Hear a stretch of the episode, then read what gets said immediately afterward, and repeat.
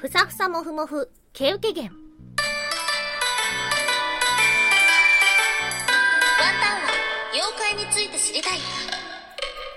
はい、空飛ぶワンタンです。ワンタンは妖怪について知りたいということで、この番組は普段キャラクター業界で働いているワンタンが、日本におけるめちゃくちゃ面白いキャラクター妖怪についてサクサクっと紹介している番組です。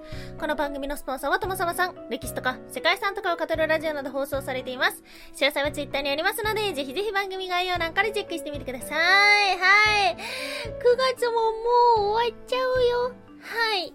あ、先にお知らせがあります。来週の日曜日はですね、収録お休みとさせていただけたらと思っております。ちょっと長い間実家に帰るので、ちょっとね、収録できないなっていうことがあります。はい。まあ、6月、先ほど調べたら、え月8回放送のところ9回放送していたので、まあ、繰り越し夏休みということでご勘弁いただけたらと思ってるところではございます。はい。そして10月になるとこの番組3年目突入ですよ。すごいね。よく続いてたね。ワンタンさんってすごいわ、やっぱり。ちょっと自分を褒めていきたいところではあるんですけども。なので、まあ、この、せっかくのタイミングなのでですね、あの、妖怪の話これまで続けてきてどうだったかっていう話ですね。うん。で、あの、この妖怪の話を取り上げる、なんだろう、メリットもあったし、でデメリットもあったし、一体何が、うーん、改善の余地があるのかどうかみたいな。まあそういう話もね、ちょっと分析、番組分析っていうのもですね、こうたまにはしていきたいなっていうふうに思ってるところです。はい。なのでね、まあ、もしその間に今までのこの回が面白かったよっていうものだったりとか、あとはこの番組に対してね、まあ何でもいいから、あの、お前頑張ってんなとか、そんな、感想でもありましたら嬉しいなっていうふうに思ってるところです。はい。ということで引き続きお付き合いいただけたらと思っているところですが、毎週日曜日はマントの気になる妖怪のお話をしております。はい。今日お届けをするのは、ふさふさして、わ、わ、わ、わ、はい。そんな妖怪のお話です。はい。今日は、毛受け源のお話です。毛受け源、その正体は何者なのでしょうかはい。ということで今日は2つに分けてお話をしていきましょう。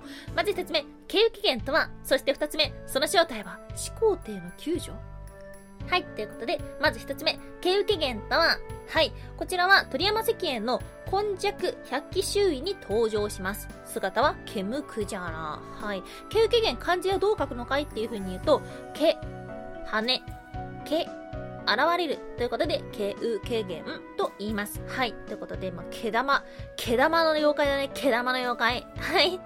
その正体や目的は不明と言われてるんですけども、解説文の中に同じ毛受け源で別の漢字が当てられています。それは、望む、木、ある。そして、また望む、見ると書いて、毛受け源と読むみたいです。うん。これどういう意味が込められてるかというと、稀にしか見ることができないという意味だそうです。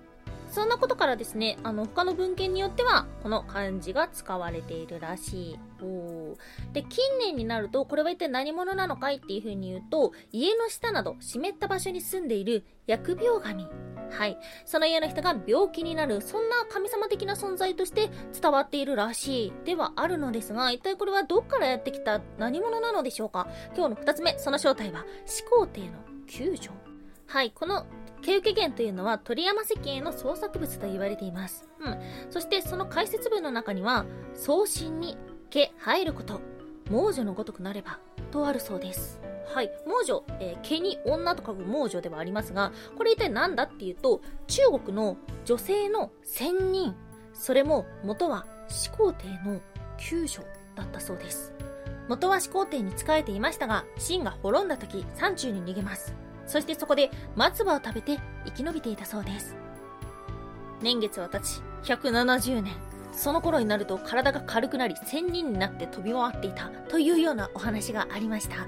はい。ということで、まるで猛女のようだと例えられていたということから、その正体は始皇帝の救助だったのではないかというようなお話もあります。うん。で、この話から来てるので、どうやらですね、この経受源というのは空を飛べるらしい。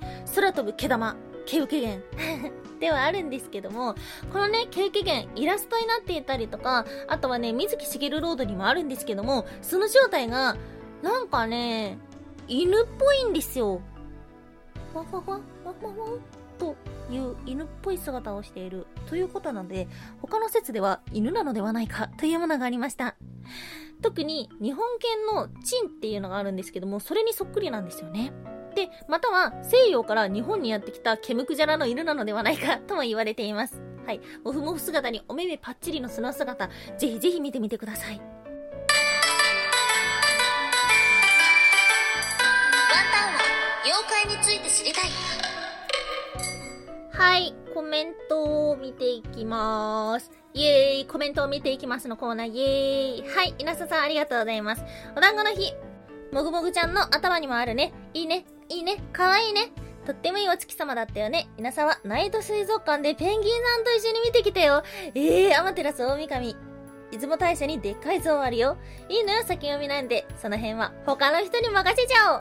えー、素晴らしいですね。この、他の人に任せちゃおうって 先週の日曜日の放送回のところだよね。あのー、ワンタンがいつも出来事の後日に豆知識を発信するっていう癖があるので、こう先読みしないといけないよねっていうことをね、お話ししたんですけども、そう言ってもらえるととっても嬉しいです。はい。そうそう、あとはあれですね、お月様で言うと、十五夜に対して十三夜というものがあることはご存知でしょうか？はい。実はね、十五夜と十三夜っていうのはね、セットで見た方がいいよっていう風に言われてるんですよね。今年は10月8日の土曜日みたいなので、まあ、ちょっと先なんですけども忘れないようにしたいところではあります。はい。ということでお便りいただきましてありがとうございます。あとはみーさんも、え、中秋の名月のギフトありがとうございます。ね。ワンタンもね、月見た時は、おーっていう風になったんですが、えー、未だにうさぎを見たことはありません。うさぎだっていう風に認識したことはないんですけども、皆さんはどのように見れますか？はい、ということでですね、お便りもいつもいただきましてありがとうございます。ちょっとね、ワンタンも、あのー、収録がね、なるべく雑にならないようにっていう風に思ってるところではあるんですけども、ちょっと最近、もうブルブルブルブルっていう風に、急いで調べ上げてしまってるところがあるので、もしね、プラスアルファの豆知識だったりとか、あったらぜひ教えていただけたらと思っております。はい、今日はサクッとした内容でしたね。お聞きいただきましてありがとうございました。以上、空飛ぶ満タンでした。